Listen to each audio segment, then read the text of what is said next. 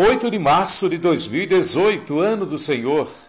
A Bíblia diz: Então disse Maria: Aqui está a serva do Senhor, que se cumpra em mim conforme a tua palavra. E o anjo se ausentou dela. Lucas, capítulo 1, versículo 38. A mulher na família de Deus. Quem emancipou a mulher foi Jesus Cristo quando veio à terra para aos 33 anos ser morto e ao terceiro dia ressuscitar, para salvar o pecador arrependido. A mulher, conforme o Evangelho de Cristo, é a coroação da criação. Havendo Deus criado todas as coisas e declarando ser tudo muito bom, viu que faltava algo para que a perfeição fosse completa. Faltava aquela a quem Deus chamou de auxiliadora idônea.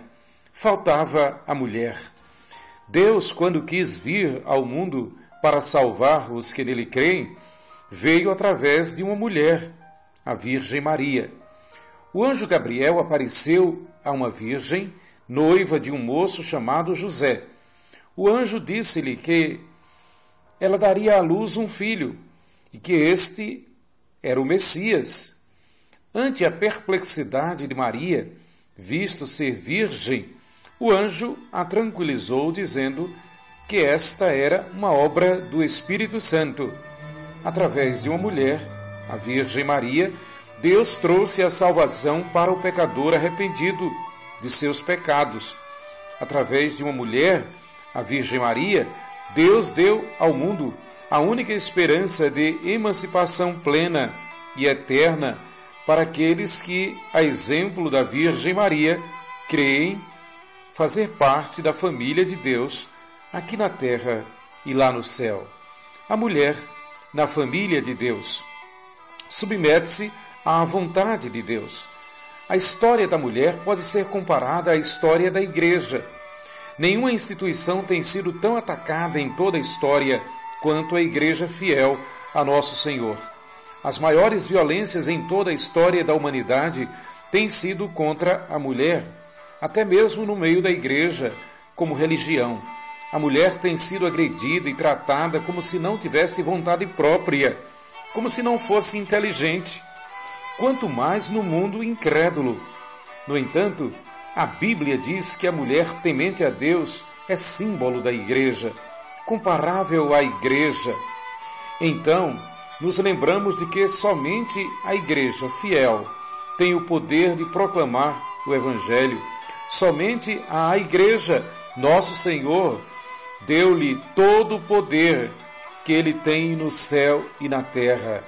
Aflições temos e teremos neste mundo mal, mas, submissos à vontade de Deus, somos mais que vencedores. A mulher submissa à vontade de Deus faz parte da família de Deus aqui na terra e por toda a eternidade lá no céu. A mulher, na família de Deus, vence pela santidade. Deus honra a mulher vindo ao mundo por seu intermédio, do seu ventre, do seu útero. A mulher que pertence à família de Deus, da mesma forma que o homem que pertence à família de Deus, vence pela santidade. O pecado é a causa primária de todo o sofrimento, violência, morte e condenação eterna no inferno. O ser humano rendido ao seu próprio pecado torna-se ator e escravo de toda maldição.